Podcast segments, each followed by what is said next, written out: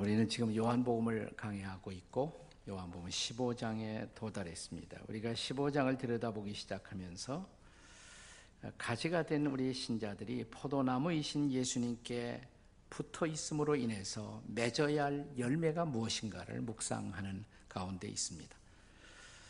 결국 열매라는 것은 우리의 존재, 우리의 사역에 대한 궁극적인 결산이 될 것입니다.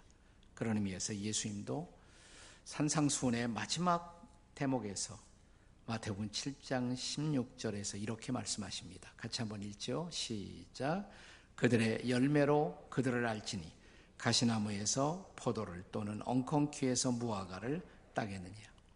이어지는 마태복음 7장 18절에서 이렇게 말씀하십니다. 함께 읽습니다. 좋은 나무가 나쁜 열매를 맺을 수 없고 못된 나무가 아름다운 열매를 맺을 수 없느니라. 저는 최근에 그 신촌에 있는 대현 교회라는 데서 부흥회를 인도한 적이 있습니다. 마침 갔더니 그 교회가 창립 111주년 어, 기념 부흥회라는 그런 소개를 받았습니다. 아, 굉장히 역사가 오래된 교회죠. 아, 역사가 오래돼요. 그랬더니 그 교회 초창기의 그 설립의 역사를 소개하는데 마음속에 잔잔한 감동이 있었어요. 이 교회는 우리가 서울 인사동 쪽 북촌으로 가다 보면 승동교회라는 오래된 교회가 있습니다. 그 교회와 똑같이 아, 한국 초기에 이 땅에 도착했던 한 선교사님에 의해서 시작된 교회라는 것을 알았습니다. 그 선교사님의 이름이 뭐냐면 사무엘 무어, 아, 한국 이름으로는 모삼열 어, 선교사님 이렇게 불렀습니다. 사무엘 무어. 이 선교사님에 대한 제가 호기심이 발동해 갖고 역사를 좀 뒤져보면서 이 선교사님에 대해서 우리 한국 어, 초대 역사에 아주 긍정과 부정으로 극명하게 나누어진 그런 평가가 있다는 사실이 아주 흥미로웠습니다. 우선 부정적 평가를 좀 소개해 보자면 자, 우리가 1908 1885년에 아펜셀러 언더우드가 이 땅에 도착하는데 한 해 전에 미리 도착한 그분은 선교사의 타이틀이 아니라 외교관의 신분으로 나 사실상 의료 선교사였던 알렌이라는 분이 먼저 도착을 하죠. 그 알렌이 그의 한국 생활 회고 가운데서 초기에 한국에 도착했던 선교사들에 대한 평가를 남겼어요. 그런데 그 선교사들 중에서 가장 골치 아픈 말썽꾼 선교사가 있었는데 그 선교사가 사무엘 무어였다. 이런 기록을 남깁니다. 도대체 왜 이분이 이렇게 말썽꾼이라는 평가를 받았을까? 두 가지 이유 때문이었어요. 하나는 1900년에 이 사무엘 무어 선교사가 고종 황제에게 자기를 아련해 달라고 그러면 왕 중의 왕이신 하나님의 메시지를 왕에게 제가 전달하고 싶다고. 네. 그래서 아련 요청을 했다는 것입니다. 근데 알레는 그것이 무례한 요청이었다 이렇게 평가를 한 것입니다. 그리고 또 하나는 북한 산성 사찰에서 스님들과 어울리는 과정에 있어서 불상을 파손함으로써 서구 선교사들의 무례한 정복주의를 드러냈고 당시 영국 공사가 이 문제로 그 선교에 대한 처벌을 요구함으로써 알렌이 매우 난감한 처지에 있었다라는 그런 기록을 어, 남겼습니다. 물론 오늘날 이런 제국주의적인 선교 태도는 기독교 안에서도 아주 심각한 반성의 주제가 되고 있습니다. 연세대학의 민경배 교수께서도 그래서 사무엘 무어 같은 분을 반토착화적 선교 사례로 열거하고 있습니다.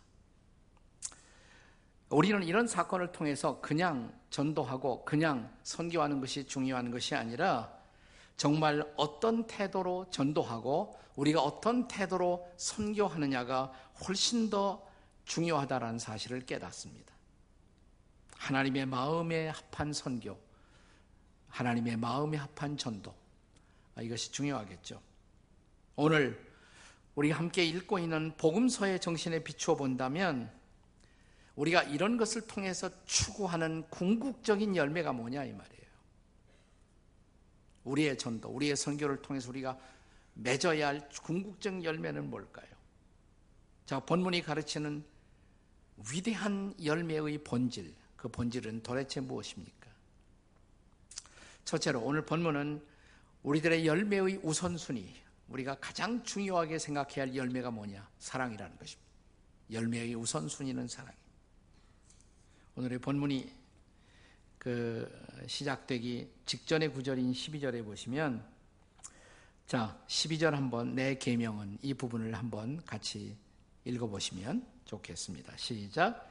내 계명은 곧 내가 너희를 사랑한 것 같이 너희도 서로 사랑하라 하는 이것입니다. 주님의 가장 중요한 계명, 서로 사랑하라. 이 주님의 중요한 계명이죠. 그렇다면 우리가 맺어야 할 가장 중요한 열매, 사랑의 열매가 아니겠습니까? 자, 앞선 15장의 8절에 보면 너희가 열매를 많이 맺으면 내 제자가 되리라. 그리고 이어지는 구절에서 아버지께서 나를 사랑하신 것 같이 나도 너희를 사랑하였으니 이제 나의 사랑 안에 거하라. 그리고 이어지는 말씀 10절에서는 또 이렇게 말씀하십니다. 10절 우리 다 같이 읽겠습니다. 시작. 내가 아버지의 계명을 지켜 그의 사랑 안에 거하는 것 같이 너희도 내 계명을 지키면 내 사랑 안에 거하리라. 사랑의 열매를 맺는 것이 무엇보다 중요하다 이 말이에요. 왜냐하면 사랑이 우리 주님의 가장 중요한 계명, 명령이기 때문입니다. 사실 요한복음 15장에는 우리가 주 안에 거함으로 인해서 맺어야 할 여러 가지 열매들에 대해서 말씀하고 있어요. 사랑뿐만이 아니라 다른 열매들도 있습니다. 예컨대 11절에 보십시오. 요한복음 15장 11절 같이 읽습니다. 시작. 내가 이것을 너희에게 이름은 내 기쁨이 너희 안에 있어 너희의 기쁨을 충만하게 하려 함이라. 우리가 맺어야 할 또 하나의 열매가 기쁨의 열매라. 사랑의 열매와 함께 또 하나 기쁨의 열매. 내 기쁨이 너희 안에 있어 너희의 기쁨이 충만함으로 그 열매를 맺었으면 좋겠다. 사랑에 이어서 기쁨의 열매가 언급되고 있습니다.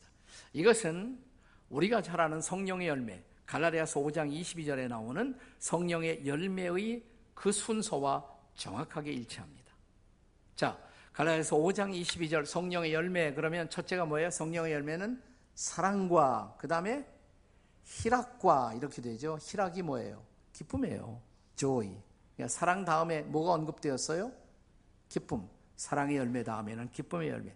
요한복음 15장도 마찬가지입니다. 사랑에 이어서 기쁨의 열매. 그리고 요한복음 이 15장이 끝나는 마지막 두 구절에 보시면 15장 26절, 27절 우리 한번 같이 읽겠습니다. 함께 시작. 내가 아버지께로부터 너희에게 보낼 보혜사 곧 아버지께로부터 나오시는 진리의 성령이 오실 때 그가 나를 증언할 것이요.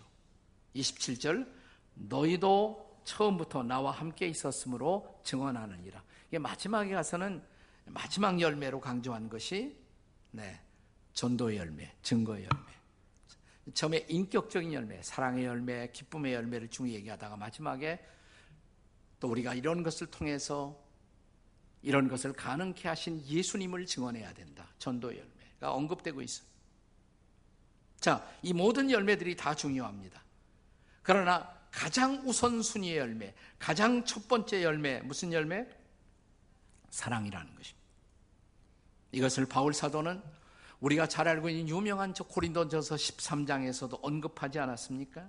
자, 이 13장 1절이 사랑의 장이 어떻게 시작돼요? 다 같이 시작. 내가 사람의 방언과 천사의 말을 할지라도 사랑이 없으면 소리나는 구리와 울리는 꽹가리가 되고 그 다음에 2절 내가 예언하는 등이 있어 모든 비밀과 모든 지식을 알고 또 산을 옮기만한 모든 믿음이 있을지라도 사랑이 없으면 내가 아무것도 아니요.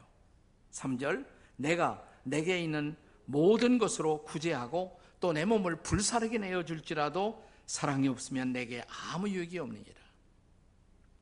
그러니까 우선순위, 우리가 맺어야 열매의 우선순위, 사랑이라는 것입니다. 첫째는 사랑입니다. 무엇보다 사랑입니다. 그렇다면 사랑하는 여러분, 우리가 예수 믿고 얼마나 열매를 맺었느냐? 제일 중요하게 먼저 검토해야 할 것이 내가 예수 믿기 전과 믿은 후와 비교해서 어때요, 여러분? 사람을 더 사랑하십니까? 그 열매 없다면 예수 믿으나 마나예요. 내가 확실히 예수 믿기 전과 비교해서 내가 인간에 대한 사람에 대한 사랑을 갖게 되었다. 사람을 더 배려하고 아끼고 사랑하게 되었다. 그럼 이 사람 제대로 예수 믿은 거란 말이죠. 자, 옆에 있는 분들에게 제대로 믿고 계시나요? 한번 물어보겠습니다. 시작. 제대로 믿고 계시나요? 자, 오늘 본문이 가르치는 열매에 대한 두 번째 중요한 레슨, 두 번째는 열매의 존재 이유, 선택이라는 것입니다. 자, 열매가 존재할 수 있는 이유, 그것은 주님이 우리를 선택하신 때문이라는 것입니다. 우리 열매 맺을 수 있어요. 열매 맺을 것을 기대할 수 있어요. 왜 그럴까? 주님이 그렇게 하도록 우리를 선택하셨기 때문에. 자, 본문의 16절입니다. 16절 말씀을 같이 읽습니다. 시작. 너희가 나를 택한 것이 아니고 내가 너희를 택하여 세웠나니 이는 너희로 가서 열매를 맺게 하고 또 너희 열매가 항상 있게 하여 내 이름으로 무엇을 구하든지 다 받게 하려 함이니라. 여러분은 선택하면 뭐가 제일 먼저 생각나요? 어떤 분은 교리에 민감한 사람은 아, 이 선택이라는 단어를 구원론적으로 먼저 생각할지 몰라요. 선택 그러면 선택 받은 자와 선택에서 빠진 자. 나는 선택돼서 다행이야. 어떤 선택을 이렇게 교리적인 화두로 접근해서 생각할 사람도 있을 거예요. 그러나 예수님은 그런 식으로 여기서 선택을 가르치지 않았어요. 예수님이 선택에 대한 주님의 접근은 굉장히 긍정적입니다. 그러니까 너만 천당 가고 너 다른 사람 못 가고 이런 의미로 선택했다는 말이 아니라 내가 너희를 선택한 이유 너희들이 열매 맺는 거 보고 싶어서 이걸 소명적 선택이라고 말합니다. 소명적 선택. 그러니까 내가 선택된 이유는 나만 천당 가고 그게 아니에요. 자, 주님이 나를 선택했기 때문에 그 사랑을 알았기 때문에 내가 또 그 사랑을 알도록 다른 사람에게 전하는 열매를 맺도록 하기 위해서. 그리고 그 열매는 일시적으로 한 번 있다가 없어지는 열매가 아니라 항상 있게 하기 위해서. 또 주님이 우리가 드리는 우리의 기도를 응답하시는 이유, 왜? 우리가 열매 맺는 인생으로 사는 것을 보고 싶어서. 우리 기도가 응답 안 된다면 무슨 열매가 있어요? 물론 하나님의 뜻에 합당하지 않으면 어떤 기도는 주님이 거절하시겠죠. 그러나 우리의 기도가 응답됨을 믿고 우리가 기도의 삶을 사는 이유, 또 실제로 기도 응답의 기쁨을 누리는 이유, 그것을 통해서 아, 주님이 진짜 나를 선택하셨구나. 열매, 열매. 자, 그렇다면 우리가 우리 인생에서 열매를 낙관적으로 맺힐 수 있다고 기대할 수 있는 이유, 그것은 그분이 하나님이 저와 여러분을 그분의 자녀로, 그분의 제자로 선택하시고 이제 그 열매를 맺도록 그분이 돕고 계시는 것을 우리가 믿기 때문입니다. 자, 사랑하라 말씀하셨어요. 명령이에요. 사랑하라. 해도 좋고 안 해도 좋은 게 아니야. 사랑하라 명령이에요. 그럼 그 명령에 순종하고자 하면 사랑하고자 하면 사랑할 수 있다는 거예요. 사랑할 수 없어요. 그럼 핑계예요. 기뻐하라 명령이에요. 그럼 기뻐하려고 해야 돼요. 순종하면 기뻐할 수 있도록 그분이 우리를 도와주신다는 것입니다. 화평하라 명령해요. 화평하고자 한다면 순종한다면 화평할 수 있다는 것입니다. 오래 참으라. 아, 나는 기질적으로 참지 못해요. 아니에요. 명령해요. 명령이면 순종해야 되잖아요. 오래 참고자 하면 참을 수 있다는 거예요. 그분이 참을 수 있도록 도와주신다는 것이에요. 자, 전도하라. 명령해요, 명령. 그럼 전도하고자 하면 전도할 수 있도록 그분이 도와주신다는 것입니다. 우리 교회에서 이 전도를 잘 할 수 있도록 전도 폭발 훈련 프로그램이 계속 실시가 되고 있습니다. 많은 분들이 참 도움을 많이 받았어요. 근데 아직도 뭐 안 하신 분들 계실지 몰라요. 한번 하세요. 일생에 한 번은 해볼 만한 전도 폭발 훈련 꼭 하실 만한 프로그램이에요. 우리 교회 CEO를 지내시는 한 분이 이제 은퇴하고 나서 시간이 여유가 조금 생기시니까 전도 폭발 훈련을 받으셨어요. 받고 나갔고 어느 날 저를 만났는데 이런 얘기를 하세요. 목사님, 저는 지금까지 내게 전도의 은사가 없기 때문에 내가 다른 일은 다 해도 전도는 할 수가 없다고 생각했습니다. 근데 제가 전도 폭발 훈련 받고 나서 생각이 변했습니다. 어떻게 변하셨는데요? 제가 지금까지 깨달은 놀라운 사실은 지금까지 전도를 못한 것은 전도의 은사가 없어서가 아니라 제가 전도를 하지 않았기 때문에 전도를 못했다는 사실을 발견했습니다. 그 다음에 하는 소리가 목사님 하니까 되더라고요. 전도하니까 되더라고요. 너무 재밌어요. 네. 그러더니 아예 뭐 전문인 평신도 선교사로 해외로 가셨어요. 전도의 그 기쁨과 보람을 체험하시고 난 후에 간증입니다. 여러분, 이것이 우리가 전도의 열매를 맺을 수 있다. 우리가 믿어도 좋은 이유. 왜? 그분이 우리를 선택하셨기 때문에 선택한 이유가 열매 맺으라고. 열매 맺으라고. 여러분, 선택의 의미가 뭔지 아세요? 여러분, 우리 부부들은 남편이 아내를 선택했죠. 또 아내는 남편을 선택했어요. 네, 서로 선택을 한 것입니다. 선택한다는 의미가 뭐예요? 내가 이 여자를 나의 아내로 선택했다. 이 여자의 생애에 대해서 내가 책임을 져야 돼요. 책임을 져야 돼요. 하나님이 나를 선택했어요. 하나님이 나를 책임져 주실까요? 예. 그게 바로 선택의 의미예요. 선택하셨기 때문에 책임을 져 주세요. 열매를 맺을 수 있도록. 그래서 우리가 정말 그의 명령을 따라 살고자 한다면 열매 맺는 것은 개란티 된 것입니다. 보증된 것입니다. 중요한 것은 이거예요. 자, 저와 여러분이 하나님이 우리를 선택하셨다는 특권을 믿고 주님의 명령 따라 그 명령대로 순종하며 살고자 하십니까? 이게 중요한 거예요. 이게 중요한 거예요. 내가 열매를 맺을 수 있다고 믿을 수 있는 이유, 그 가능성을, 열매의 존재 이유를 믿을 수 있는 이유, 주님이 나를 선택하시고 나를 책임져 주시고 있기. 그러니까 핑계만 대지 마세요. 열매 맺을 수 있어요. 사랑의 열매도, 기쁨의 열매도, 전도의 열매도 다 맺을 수 있어요. 믿으십니까, 여러분?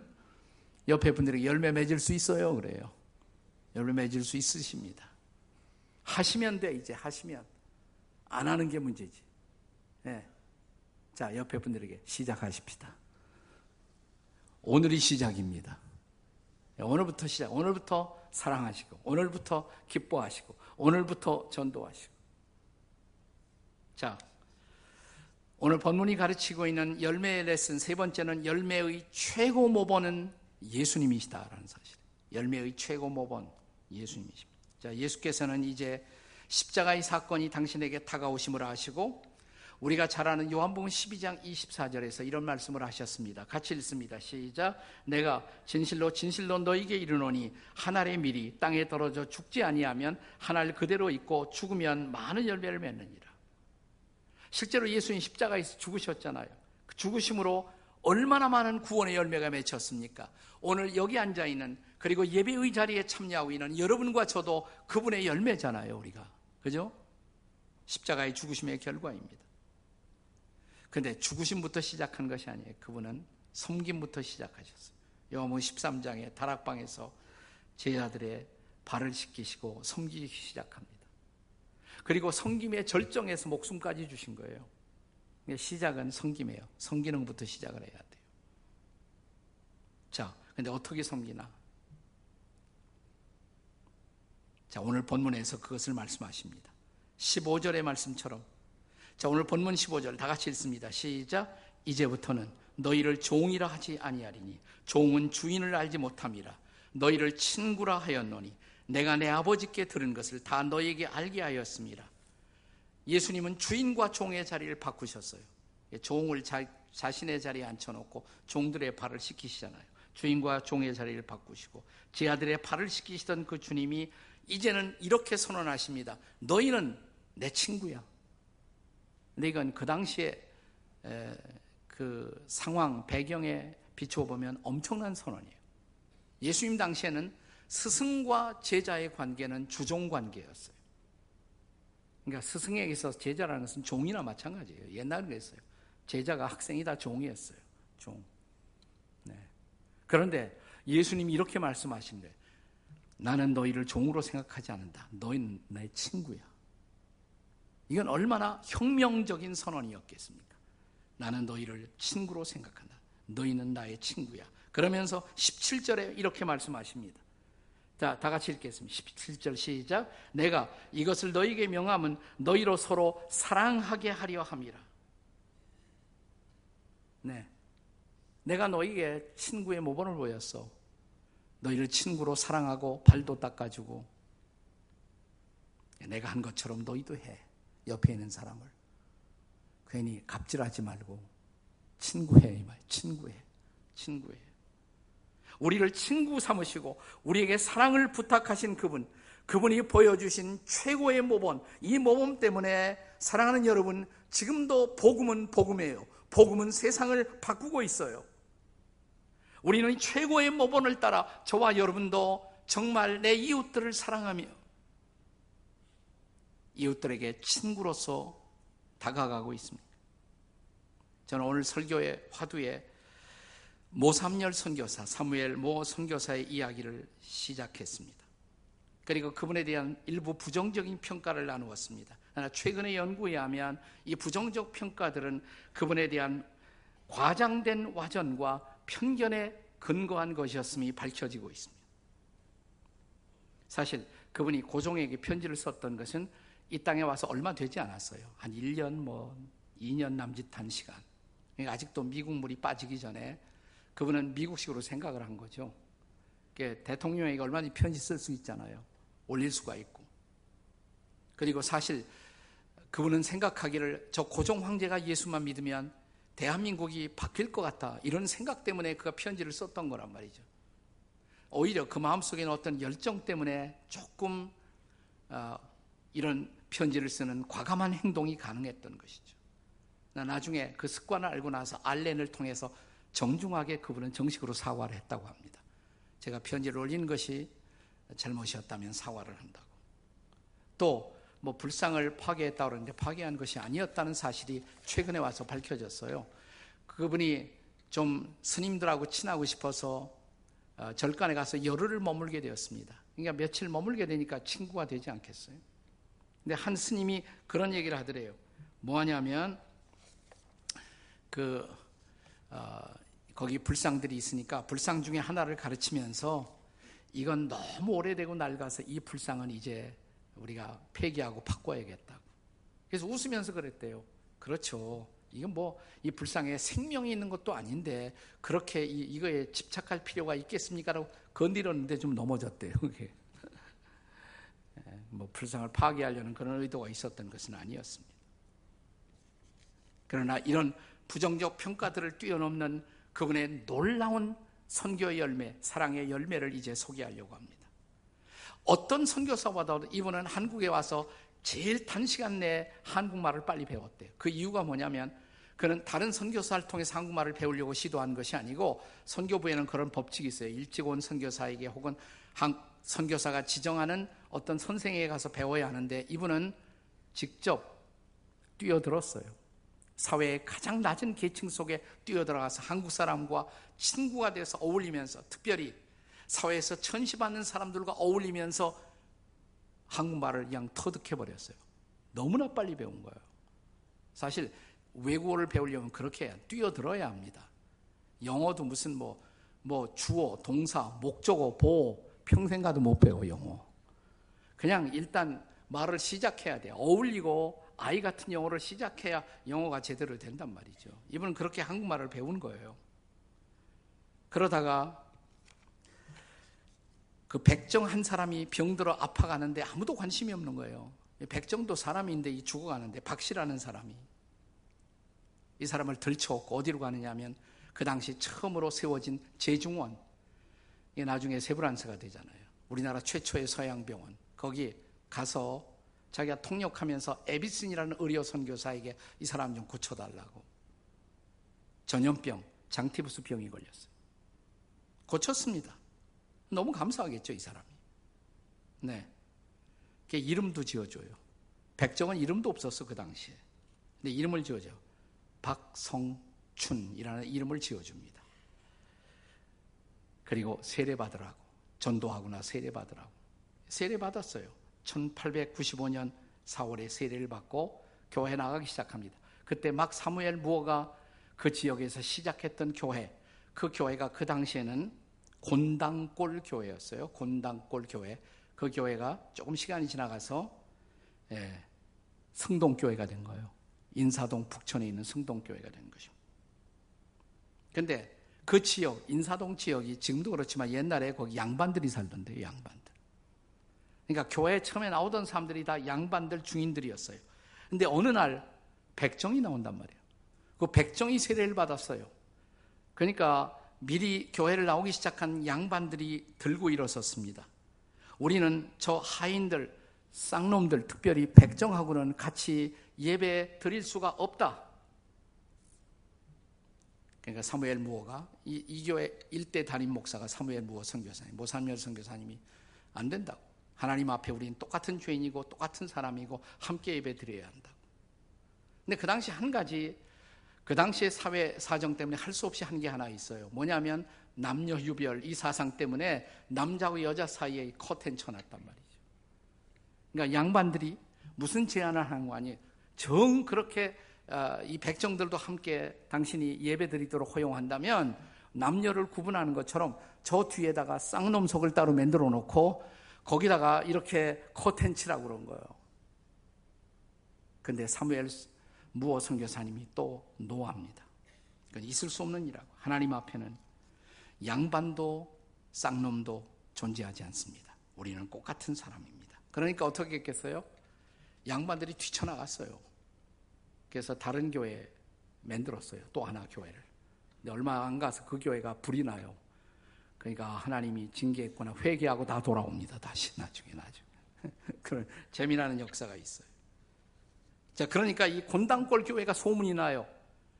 백정들의 교회. 자, 백정들을 받아들이고 환영하는 교회. 한양의 모든 백정들이 막 몰려들기 시작해요. 근데 그 옆에 양반들만 모이는 교회가 있었어요. 지금도 있어요. 안국동 교회, 연동 교회, 이런 교회는 양반 교회로 소문이 나는데 이 교회는 백정들의 교회. 수많은 백정들이 몰려들어요.